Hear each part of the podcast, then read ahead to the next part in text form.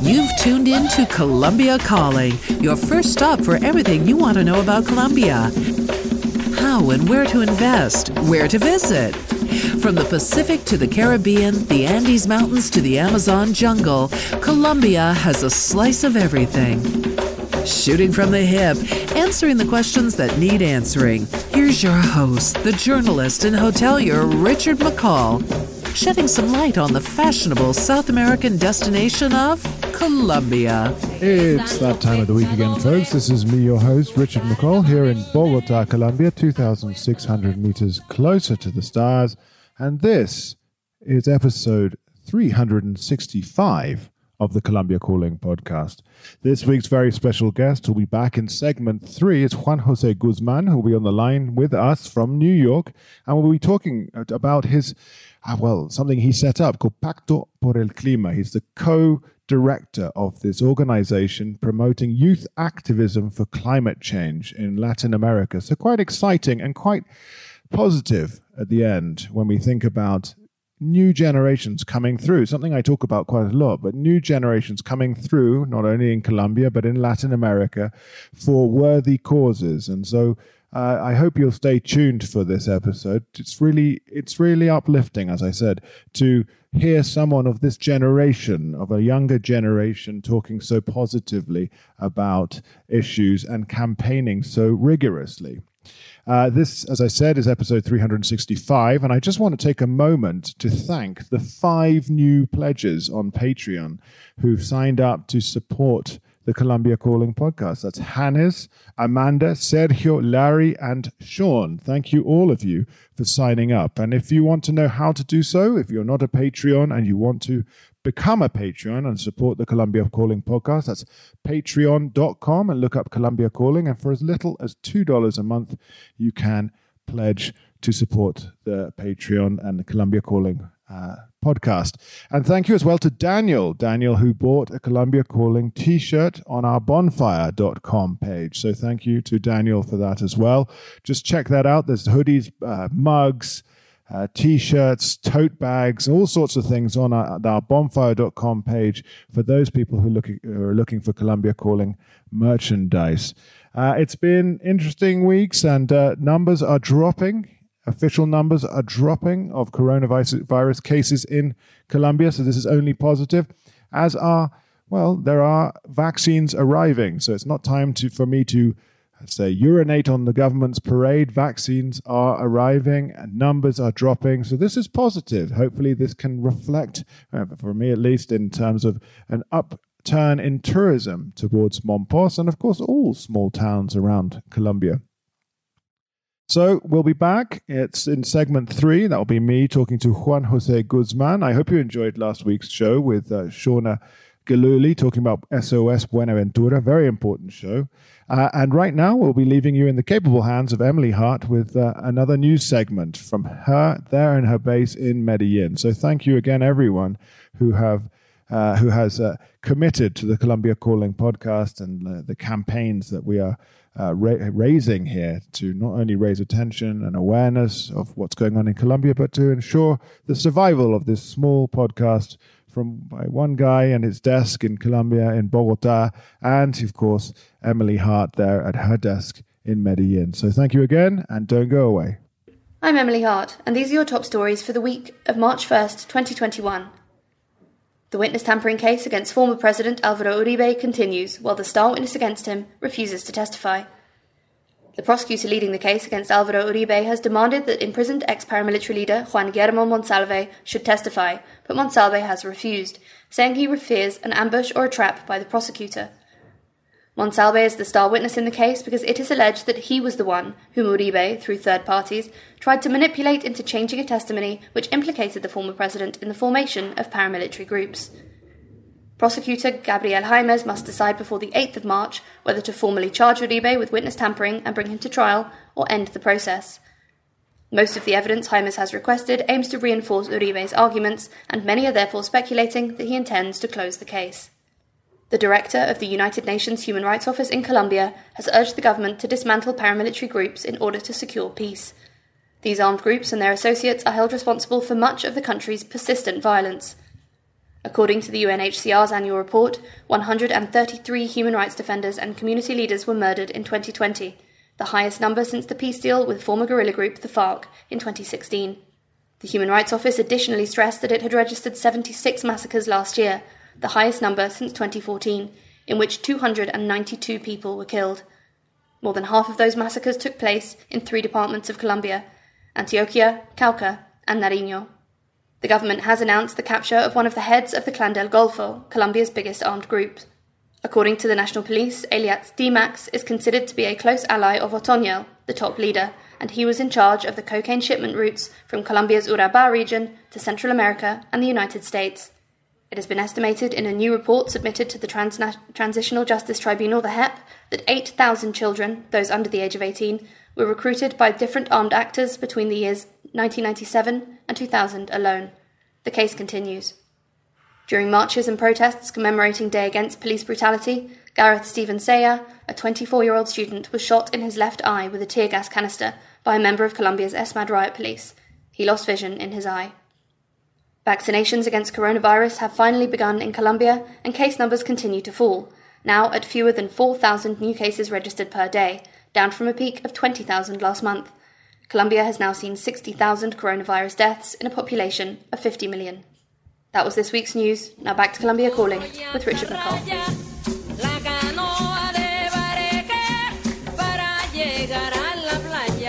And we're back. This is Colombia Calling, episode 365. I'm Richard McCall here in Bogota, Colombia. My very special guest this week is Juan Jose Guzman, who is in New York at the moment. And Juan Jose got in touch with the Colombia Calling podcast, uh, offering his expertise and knowledge on a very, very interesting topic here for Colombia. So, before we delve into that and environmental activism, let's just say, Juan Jose, welcome on the Colombia Calling podcast. Hello, Richard. Thank you. Thank you very much for for accepting um, this uh, unsolicited request of, of being in your podcast and and and for, as we say in Colombia, pararme bolas. No, it's an absolute pleasure to absolute pleasure to have you on it, and I love having Colombians on the podcast because sometimes they just sometimes you, you know Colombians are like ah it's it's a foreign language podcast it's not for us but it is it's for everyone so it's always it's always a- I listen to it so so I I do think of it as as being my own. There we go. There we go. No, it's it's it's fun, you know, and and we try and make it as as inclusive as possible, and and try and get everybody on. But you know, not everything, not everybody cannot be on all the time, and and but we're doing quite well this year so far. I've had no trouble in in finding people week in week out. Sometimes it becomes a real effort. I mean, sometimes it's like how am I going to fill a podcast slot? So, anyway, you know, you, you got in touch and we had some back and forth and so on. And you were saying, well, you know, you, you've just, uh, in 2019, you completed your BA in economics and sustainable development from the University of Columbia in New York. And so your desire is, and your, your interest, it seems, and you're a Bogotano, I believe, is kind of youth based environmental activism. Is that what you'd say? I would say so, and and, and not only youth based, but rather, um, as as I said at the beginning when I started this uh, organization that we'll talk about for sure in the, the coming minutes, to tropicalize youth activism. Tropicalize youth activism. Well, we're going to have to go into that. So, what what is your organization called? So, I in in 2019, that was late 2019, around um, August, September, October um, along with some of the activists of the Fridays for Future movement in Colombia that, that was just um, beginning, uh, we decided to to create this group called Pacto por el Clima. Mm-hmm. Um, Pacto por el Clima, its whole purpose is to enrich and to some extent um, tropicalize, as I was saying, the climate discourse around activism in, in Colombia and to go um, and to enrich the the activism space and go a little bit beyond the traditional activities of activists. Um, we do not go to the streets, and that's on purpose. Uh, it's not because we think it's not it's not relevant, but rather um, it's because there's organizations that already do that. Amongst them, Fridays for Future. So we want to do something else. We want to enrich the space, add new things. Okay. And tropicalize, obviously, you know, you're pointing at the region in which we find ourselves now, not not making it North American centric or or European centric.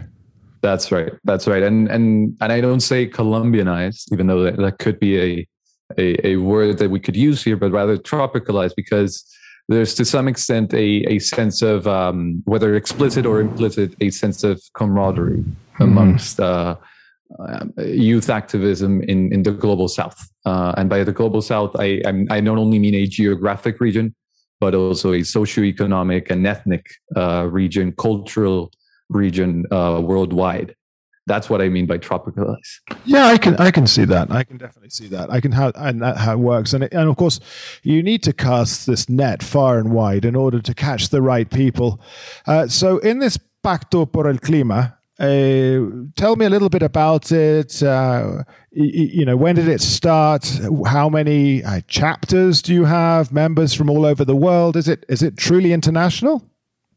No, so right now it's it's mostly a, a Colombian organization. We're about 32 uh, members in Colombia. All of us, uh, the majority of us would be around 22, 23 years old, mm-hmm. uh, with some younger, some older. Um, and what's really beautiful about this organization is that over the past, I would say almost two years now, um, we've been able to gather a group of people that's very diverse, yeah. uh, diverse both uh, intellectually, but also emotionally and ethnically. Um, gender diversity all across the group. We have I'm the only economists in the in the group, and we have uh, engineers, we have um, biologists, we have uh, I don't know his uh, students of history, we have um, school students, and it's a really beautiful group where we've uh, essentially tried to create first an intimate space where we can learn, an intimate space where we are able to be to some extent vulnerable about what we don't know about the climate crisis. Uh, to uh, the main reason for that being that we we always go out as if we already know what we're going to say, mm-hmm. as as if we already know what the solution is, and and Pacto is a space for us to reflect and really um, dive deep into uh, that question do we know what the solution is and if we do what is it um, and then beyond that we have a we have a a series of, of action lines, as we call them, líneas de acción. Mm-hmm. Um, one of them uh, being a pedagogical action line where we essentially conduct uh, different types of workshops. Uh, most of them in, in Bogota. Most of our members are in Bogota, and we'll talk about that a little bit later. That that's going to be very interesting. Um, then we also have a, a, a, political action where we engage in, in activism um, politically in political spaces such as the the Consejo de Bogotá, so the uh, city council in Bogotá, where we've been supporting over the past, I would say, year and a half, the the uh, climate climate emergency declaration that just passed a couple months ago.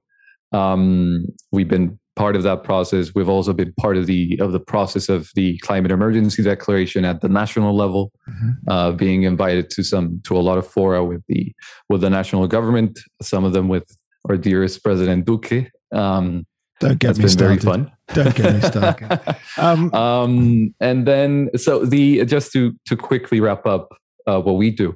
Um, we also have a, a, a, new action line that's called uh, Creación, so creation and it's doing activism through art, art and expression.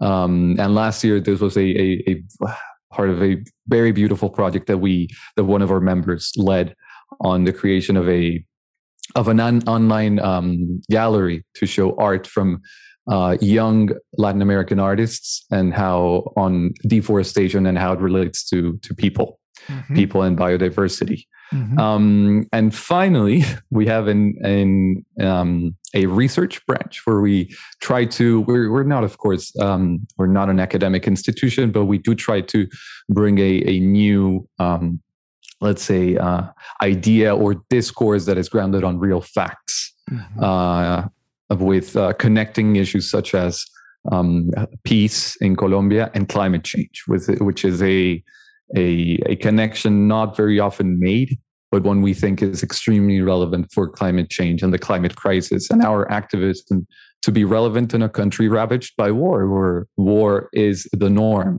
So, how do we make the climate crisis a seemingly um, I don't know, like a, not an existential crisis for those mm-hmm. in war, something relevant, and that's all part of what we do.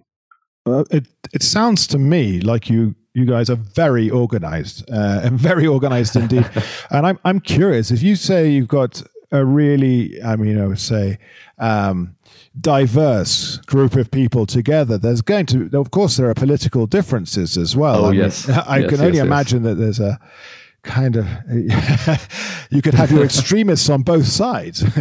so that's true. That's true. Um, and and and you know what? That's uh, that's a, a discussion that's been commonplace amongst um, different youth activist groups, uh, not only ours but Fridays for Future and and, and others elsewhere. Mm-hmm. Um, but at least the, the the our stand with respect to politics is we are by the very fact that we're an activist organization and that we care about the climate crisis, uh, that we think that is an existential crisis, that is in itself a political move.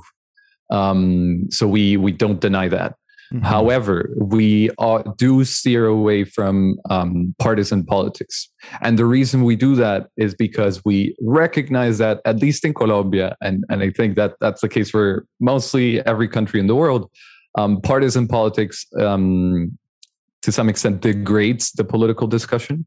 Um, and it's not about the issue itself, but rather who's talking about it, rather what did the person do, mm. um, and well, you, you know what I mean. So just to be very clear, whenever there's discussions around politics in the group, we we allow them to exist. We think it's natural that they exist, and on the other hand, we I also try to to to spice things up um, and even play devil's advocate sometimes mm-hmm. because um, I think a, a very interesting thing that as an activist one should do is be able to empathize with whoever the quote unquote enemy is mm-hmm. and understand really understand what they do what they do um, because otherwise it's it's impossible for you to to win any fight if you don't know who you're dealing with mm. so it's a it's also a kind of an intellectual but political exercise in in in in enriching our discourse when we do have those discussions. Well, definitely. I mean, this is I would say totally uh, and incredibly important is to have these debates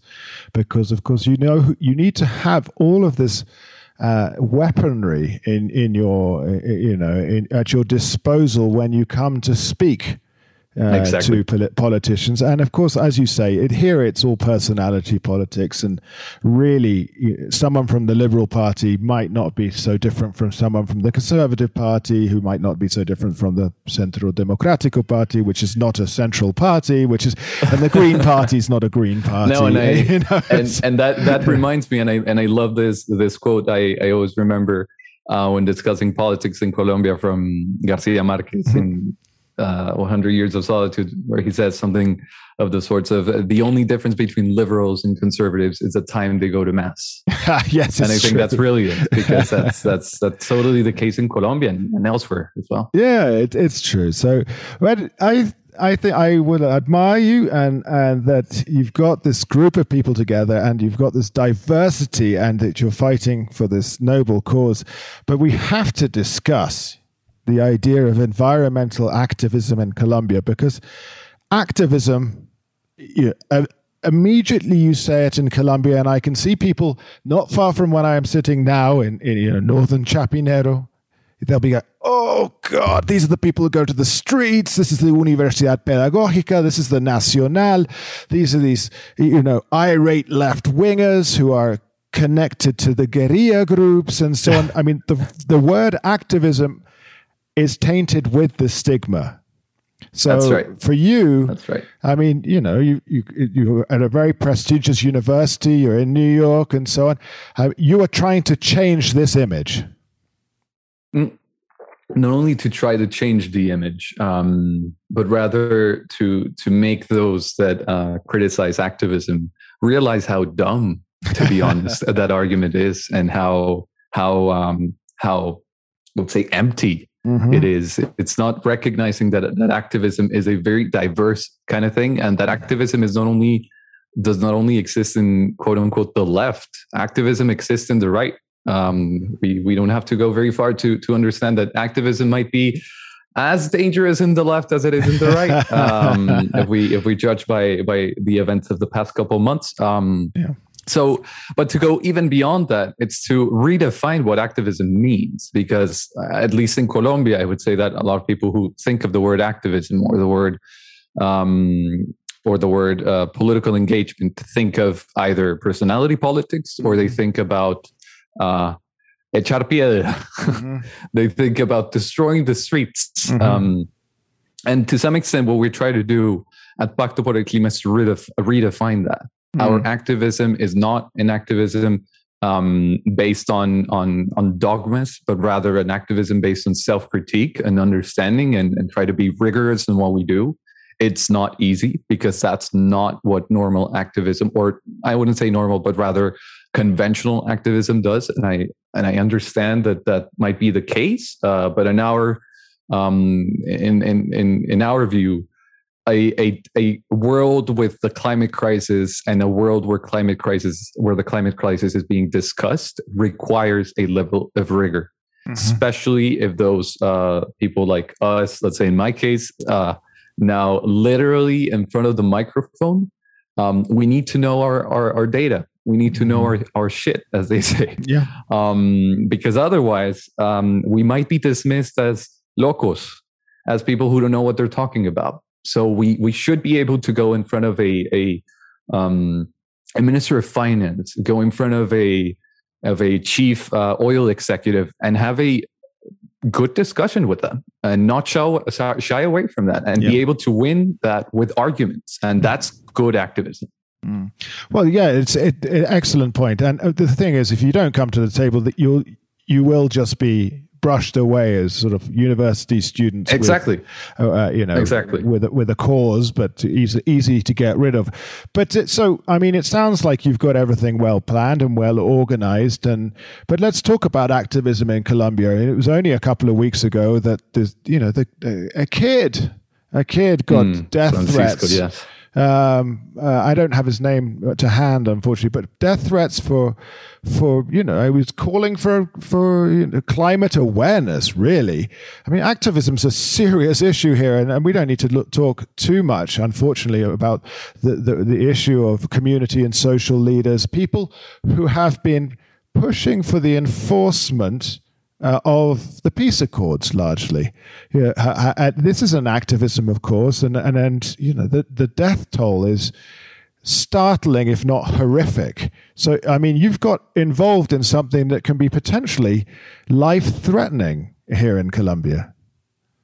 I Oof, that's a that's a big question, um, and and I think it's it's a question a lot of people who or a lot of the people who I who I've worked with in in youth climate activism, at least in Colombia, are not very aware of until mm. it's to some extent too late and they're already in the movement um, because that, that's not what they that's not the reason they join they mm. join because they feel something in them that that pulls them um, but then with uh, people like uh, francisco francisco yeah. is his name um, once you're in it's difficult to get out in the first place and then you're exposed to all these kinds of of, um, of threats um, and here I want to be very clear about something and mm-hmm. and and about the the let's say the composition of our group, uh, where I say that most of us are in Bogota, mm-hmm. um, and most of us are urban Colombians, mm-hmm. and most of the killings, most of the um, threats that uh, activists face are not us, are not the people who live in the cities. And that's a, a function of the fact that Colombia's uh, conflict, as, as we all know, is a profound divide between rural and urban areas. It's like two countries in one. Mm-hmm. Um, and our group, in our group, we we're very, very aware of that, and all the time we first recognize the privilege that we have of being urban Colombians and not being exposed to that level of, of violence. We are exposed to violence online, but I think that's a, a different kind of violence. Um, very, very different mm-hmm. to the kind of violence that the young um, climate activists in rural areas are exposed to. Um, and to some extent, what we try to do to bridge that divide is empathy, Yeah. is practice empathy, understand the differences, and and not only understand but also shut up when we don't have to talk, and let others talk and give the microphone to others. And actually, uh, a philosophy that we're trying to to promote this year, 2021, is to give the microphone to those who who who hasn't who haven't been able to have it Mm. um, and and it's part of this uh, of this campaign worldwide of pass the mic. Like there's there's a lot of people in the in the environmentalist movement who've had the the the microphone for decades now.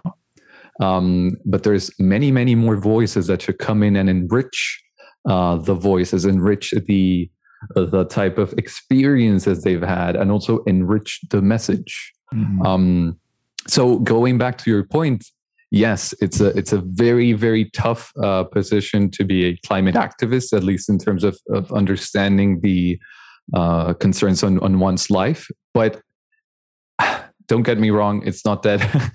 I, I I think that we're uh, in some way um, above uh, climate activists in rural areas, but we do have a a privilege of not being faced with those types of of threats as often and if we do, not think of them too seriously Mm. because we know that might not be the case for us, but for them, it's definitely a reality. And that's something that we're always very, very aware of and something that, that it's, it's, it's saddening sometimes Mm. because what can we do? Right? What can we do? Keep being an activist, keep Mm. saying protect their lives, keep raising awareness this is going on, Mhm. um, and giving them space for them to talk and to discuss why they're being killed. Because a lot of the times we do see um, the statistics, but we don't understand why, wh- what it is that makes them such an attractive target, right? Um, and then to go to quickly go into that, it's because they're going against economic interests. But as an economist, I don't think the the issue is the fact that economic interests exists. It's the fact that these economic interests disregard the interests of others. And I think that that whole conflict and the fact that sometimes the interest of one's of, of a group of people have a priority over the interest of another group of people is the issue and is the whole issue of of a lack of, of, of structural and, and concise governance in rural Colombia. Mm. Um, but we we talk too much about the, the, the number of killings, not so much about why they're being killed. That's the thing. And at the end of it, it's like, oh yeah, we they killed the or the guy who is the autor intelectual, the, you know, the guy who Hmm. pulled the trigger has been caught. That's you know, of course, this person That's must nothing, be, yeah. yeah. It, it must be he must be he or she must be brought to justice. But it's it's who sent the order and why and what, Hmm. and it never goes beyond that. It never goes beyond that initial question. As oh no, we caught the killer, as if it was an, it, know, just you know, it was a one-off assassination killing. It's it's never Yeah. that. There's far more to it, and you're very I, wow, it's very succinct and very clear on your message. I I, I think you've been practicing a lot in your activism debates. You're, you're very much on a, on message. It's quite impressive. Um, but let's talk about it then, because of course you're you know heavily involved in this and you know you're trying to influence national politics through the Consejo de Bogotá and other politicians and you said you know the president and so on.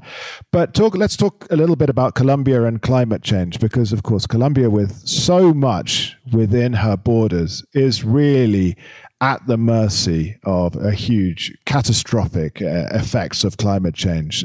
Tell us a little bit. You're, you mean you are far more the expert than I am. I'd like to hear your experiences, your knowledge, and and and what you've seen around the country. Yes, uh, that that's a very good question, uh, Richard. I, I would say that uh, one has to first understand what the actual risks of climate change are and what they what they entail for the a at least in Colombia the, a, a population of around 50 million people. And these uh, I would use a, a taxonomy or a typology used by by people in finance actually uh, that I think it's pretty relevant um, for us as activists but also as as civilians to understand uh, saber cómo se come el cambio climático to understand how how you can deal with this huge issue um, that to some extent uh, is seen as very distant for mm-hmm. a lot of people. It's like something they discuss in New York, something that's going on in the Arctic, something that has nothing to do with me. Mm-hmm. And here we talk about physical and uh, transition risks. What do I mean by physical? By physical, I mean um, acute and chronic risks of climate change. So essentially, what I'm saying is acute being the immediate consequences of climate change, such as um, stronger uh, rains in certain parts of Colombia, as we've seen mm-hmm. uh, in the Ola Invernal every now and then. Um, that in Colombia, given its its uh, topographical composition with a lot of mountains all, all, over the place, uh, this translates directly into landslides, into mm-hmm. landslides, into um, accumulations of water in, in, in, savannas, let's say, such as Bogota. We're, we do not have to go very far from the capital to understand what's going on. Um, but also droughts, the droughts and increases in, in temperature. And, and, and at least for the case of, of droughts, Colombia is very, very um, uh, vulnerable to droughts. Uh, not only because we exist in a very delicate uh, environment where we see in Colombia that you travel 15, 20 minutes down the road and you're in another country, you're in another universe ecosystem wise. Mm-hmm. Um, but that also shows the, um, the, the delicate balance that exists in, in our country's uh, ecosystem, where any subtle change might be able to unleash a series of events. Mm-hmm. Um, and when I talk about droughts, it now connects with our economic system because part of uh, Colombia is a is a um, agricultural exporter. Uh, we're a country that re- heavily relies on the on the food that we produce locally and domestically. Um, and we're also a country, um, whether a lot of activists like to accept it or not, that is powered by renewable energy. Mm-hmm. Um, 80% of Colombia's electricity, the electricity you're using right now in Bogota, more than likely comes from a hydroelectric dam. So whenever there is droughts in the country, that directly affects the our our capacity to produce power, mm-hmm. um, and then that that goes um, against um, the basic principles of energy, which is plentiful energy at a cheap cost. um, and we see that at least in 2015, let's say, where we have uh, the Banco de la República issuing a lot of alerts um, saying that there was inflation in the country, not because of increases in the price of of, uh, of, of, food or other types of, uh, of products, but rather the price of energy.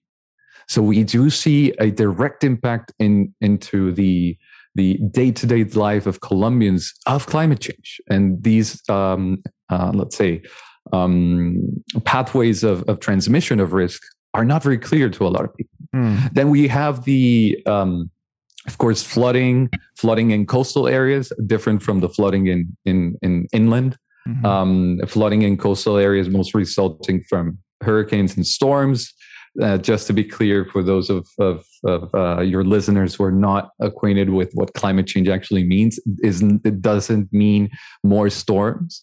It means more severe storms. So the same number of storms, but the the the severity of each is going to be ever more increasing, um, worse, increasingly worse. And we see that with ETA and Iota over the past couple of months, uh, going over the Caribbean, going over San Andres, uh, and even into Nicaragua and, and those countries. And those are the physical risks. Um, and one last physical risk that is very, very interesting is um, related to health.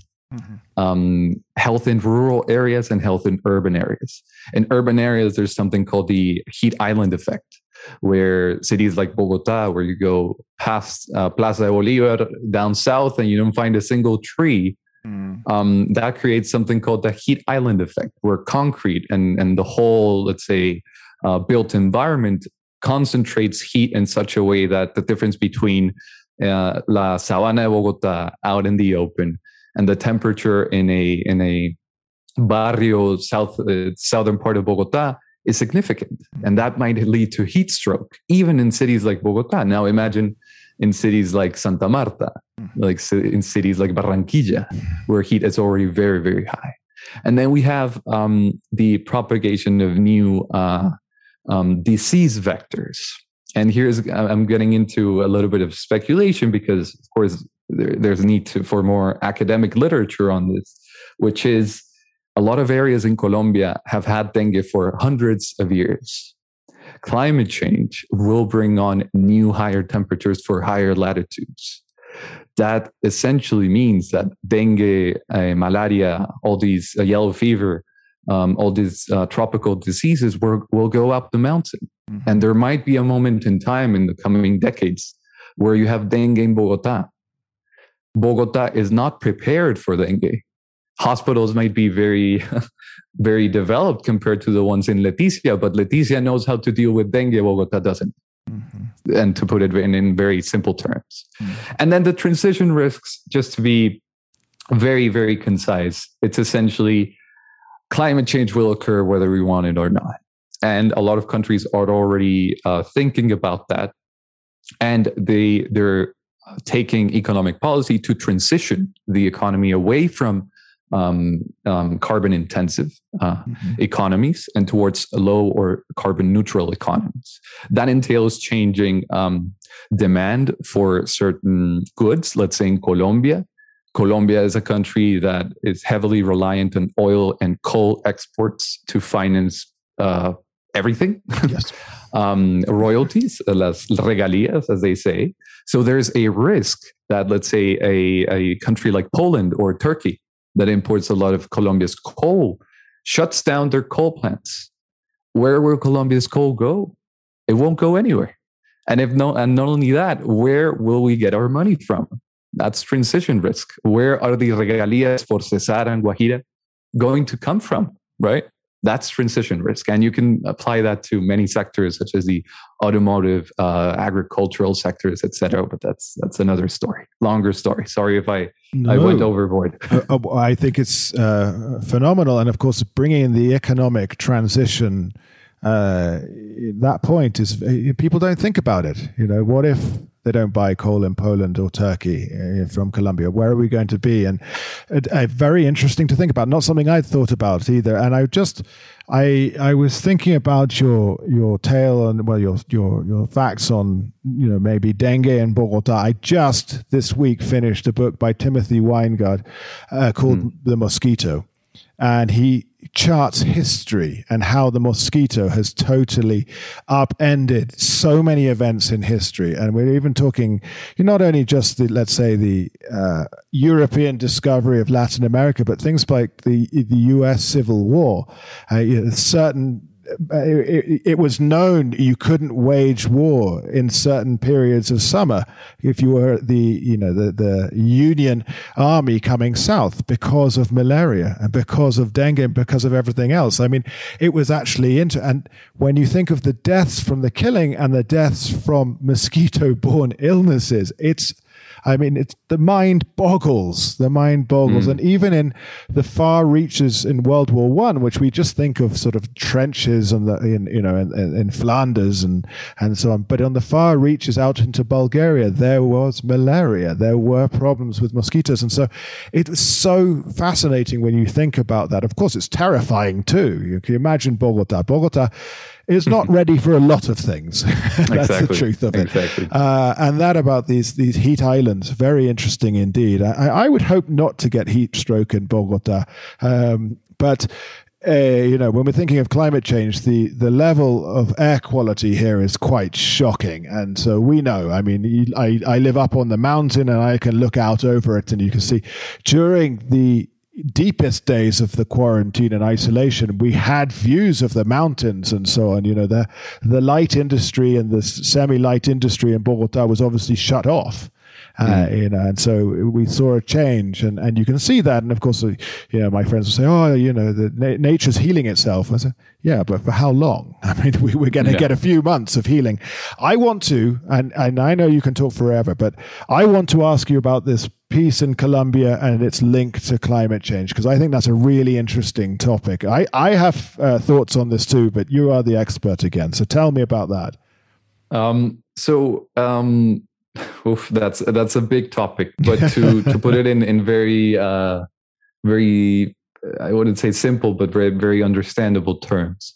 Um, we we tend to think of as conflict as generate as caused by humans. Um, and and we tend to think of as conflict in, in Colombia as caused by the by the whims, I would say, of, of a very limited group of people who've taken arms, whether for the right or the left, to to wreak havoc in the country. But now, what about conflict that is not directly caused by humans, but rather indirectly, although um, definitely proven to be caused by humans? That's essentially what the climate crisis is. And the reason why we, why we talk about a, a connection between um, the climate crisis and uh, the conflict in Colombia is twofold. The first being its relation uh, with mitigation. So, when we talk about um, the amount of emissions, greenhouse gas emissions in Colombia, I'm going to throw out a, a very important statistic that I think a lot of people in Colombia don't know enough about, uh, which is the the number one source of greenhouse gas emissions in Colombia is land use, is deforestation. So whenever I, I see um, a lot of uh, politicians saying, "Oh, the the solution of climate change in Colombia is to put up solar panels and wind turbines in La Guajira," have you ever read the the statistics of, of, of the cause of climate change in the country? Um, and and to talk about this after the peace agreement, there was this um, this uh, paper I think uh, um, published by the Ministry of Finance in Colombia Ministerio de Hacienda that stated that there was going to be something called the peace dividend. And the peace dividend was this opportunity for development in rural areas. Of course, that didn't happen uh, for a lot of reasons that we're not going to get into. Um, but a, a drawback is that to some extent, the peace dividend did happen. Uh, how did it happen in those uh, areas, PDET, um, where conflict was ravaging for many, many decades? Those are the hotspots of deforestation in Colombia today. So, so we do see a almost a superposition between the hotspots of conflict and the hotspots of a of the climate crisis, of the cause of the climate crisis. And the main reason for that is uh, something that we call land speculation, not so much for cattle grazing, but rather to to be able to take a piece of land, a plot of land owned by no one, uh, work on it, quote unquote, with a couple cows every couple uh, hectares, and then in a couple years sell it at a profit, at a very, very generous profit. Um, and what I mean uh, is that essentially the uh, this land it's not owned by anyone. It's it's land that was owned by indigenous groups many many years ago. Indigenous groups that have been displaced, and it's land that is being used either for cultivation of illicit crops, uh, for illegal mining, but most of it it's for what this uh, what I'm calling land speculation. Um, then that's on the on the sides of, of the causes of climate change. Then on the consequences of climate change, we see climate change and us as humans uh, contributing to this problem as victimarios. Um, why? Because climate change is a humanitarian conflict, and we see that particularly and more more relevantly uh, internationally with uh, migrants from the Triángulo Norte, so the the region comprised by Guatemala, Salvador, and Honduras, where we see climate change and failing crops, coffee, cocoa, um, and other types of crops, driving people out in the thousands out of their lands those are what we call in the climate activist movement climate migrants, not legally recognized by any country in the world as refugees. Nonetheless, refugees. Refugees from which war? A silent war, a war that we we we can't pull, uh, we can't uh, signal anyone as being the the sole uh, cause of that conflict. Um, but also a conflict that we know exists. So that's why it's important to tropicalize the mm-hmm. climate discourse, going back to the beginning. Um, because if we still think that climate change is about quote unquote our future, the future of my generation or, and the generations after me, um, or we think it's about uh, the integrity of nature in very romantic terms, mm-hmm. we're missing the whole point, which is there, there's victims of climate change today um, and climate change, and, and this is a very personal opinion of mine, is not about the environment. It's about humanity and humanity's survival. So I think that to put it in very in very uh, concrete terms, that's that's the connection I see between conflict and and climate change, specifically in Colombia, where you know displacement in particular has been a, a, a symptom of the the, the lack of, of, of, of good governance in, in, in Colombia. Wow. Yeah, it's uh, there's a lot there. There's a lot there, definitely, and I, I, a lot, yes. Uh, but then it's Colombia. When have we ever been able to explain anything in just a, a succinct in phrase? a couple words? Yeah, yeah, it's it's Colombia. But so tell me, uh, we're going to have to wind this down, unfortunately. But I'm going to have you back on the show at another time because you, you, you speak so well and so knowledgeably. So we need to get you back on. But um, as a young man, as a young man, your perspective uh, on the future for Colombia in terms of your activism, climate change, national politics? Again, it's a huge question, but you must have an idea or an outlook for the future. I mean, mine presently, but we're sitting in what is another sort of quarantine style thing, is not so positive. But let you know, let it. What is your generation? What are people in your position? What are they thinking? So I, would like to to bring on the words of um, the former secretary of something called the United Nations Framework Convention of Climate Change, okay. and it's essentially it's a long name, the UNFCCC, um, for the for the body that essentially convenes the or convened the Paris Climate Agreement. Mm-hmm. Um, and the the former secretariat of the of the UNFCCC, her name's Cristiana Figueres. She's a Costa Rican um, diplomat, mm-hmm. brilliant woman um, who was the one of the main architects of the Paris Climate Agreement.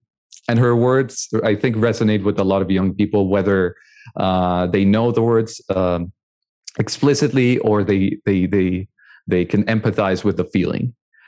And she always says we need to be um, stubborn optimists. Uh, and uh, what she, I, what I think she means by that is that if we're, um, if we, if we don't think there's any way out, and if we we let uh, the numbers and here's where climate change turns human if we let the numbers and the science guide our thinking then everything's lost mm-hmm. and sorry the, the battle is always uh, it's already lost like why fight a battle you know you're going to lose mm. um, and that's why uh, i think that listen to to to the actual hope of, of young people and that's where where it becomes interesting because it's it's not an optimism that's blind. It's an optimism that it's very well aware of the data but also an optimism that recognizes the the possibility and all the opportunities in um, in young people. And not only in young people but let's say in colombia a couple of months ago i read the in in succession also because of you uh, the uh, uh, the, uh, the, the the book by Wade Davis on the ah, Magdalena, yeah. and um, and then after that I read uh, the Invention of Nature by Andrea Wulf, which is this um, very very miraculous. Um, I don't know, summary of, of, Humboldt's life, Alexander mm-hmm. von Humboldt.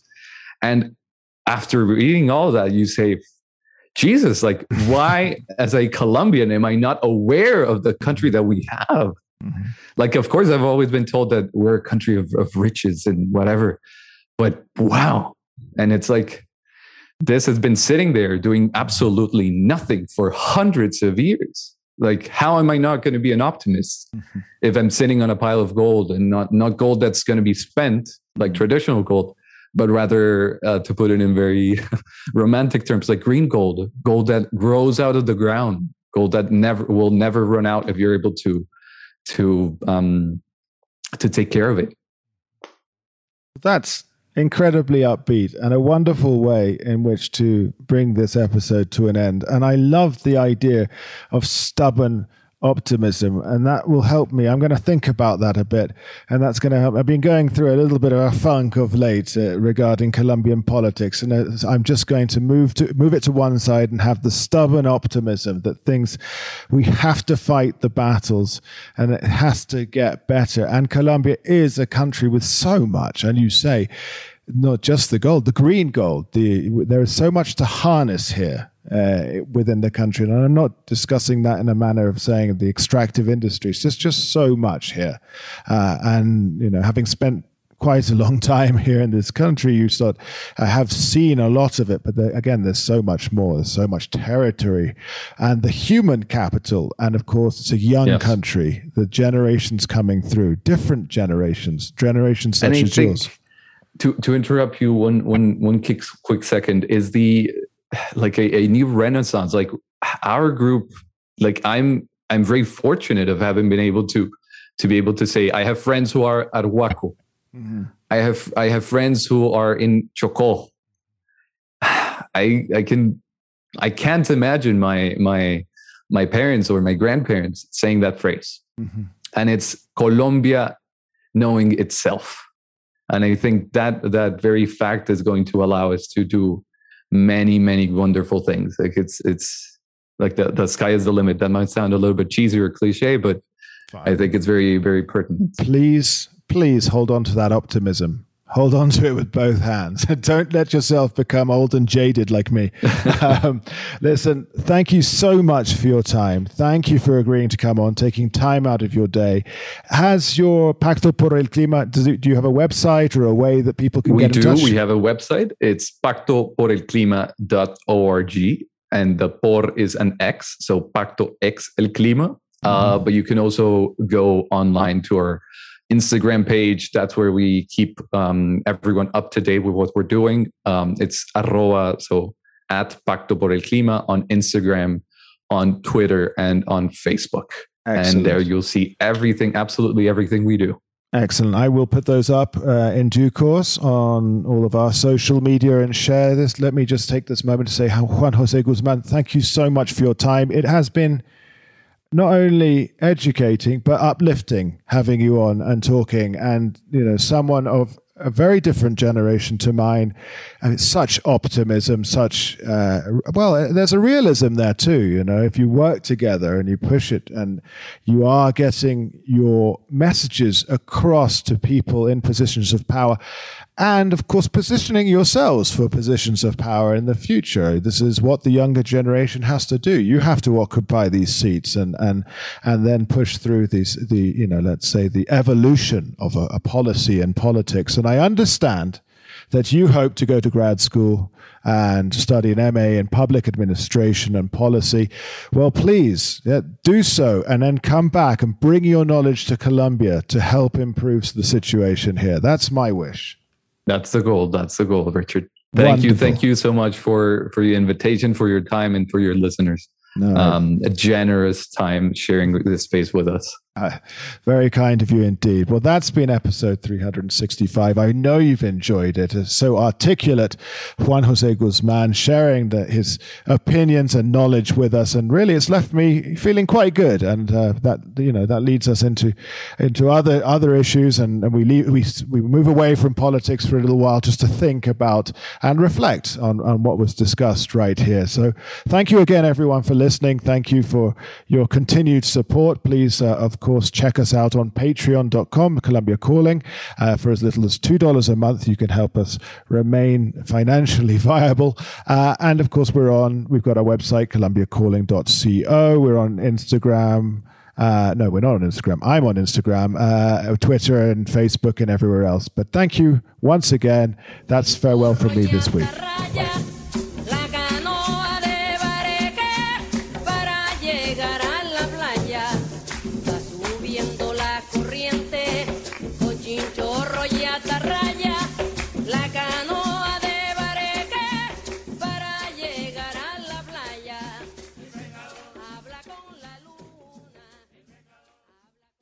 When you make decisions for your company, you always look for the no brainers. And if you have a lot of mailing and shipping to do, Stamps.com is the ultimate no brainer. It streamlines your process to make your business more efficient, which makes you less busy. Mail checks, invoices, legal documents, books, and everything you need to keep your business running with Stamps.com.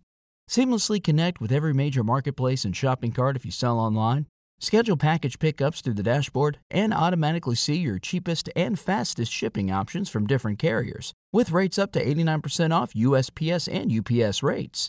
And with the Stamps.com mobile app, you can take care of mailing and shipping wherever you are, even on the go. Make the same no brainer decision as over 1 million other business decision makers with Stamps.com. Sign up at Stamps.com with code PROGRAM for a special offer that includes a four week trial, plus free postage and a free digital scale. No long term commitments or contracts. That's stamps.com code program.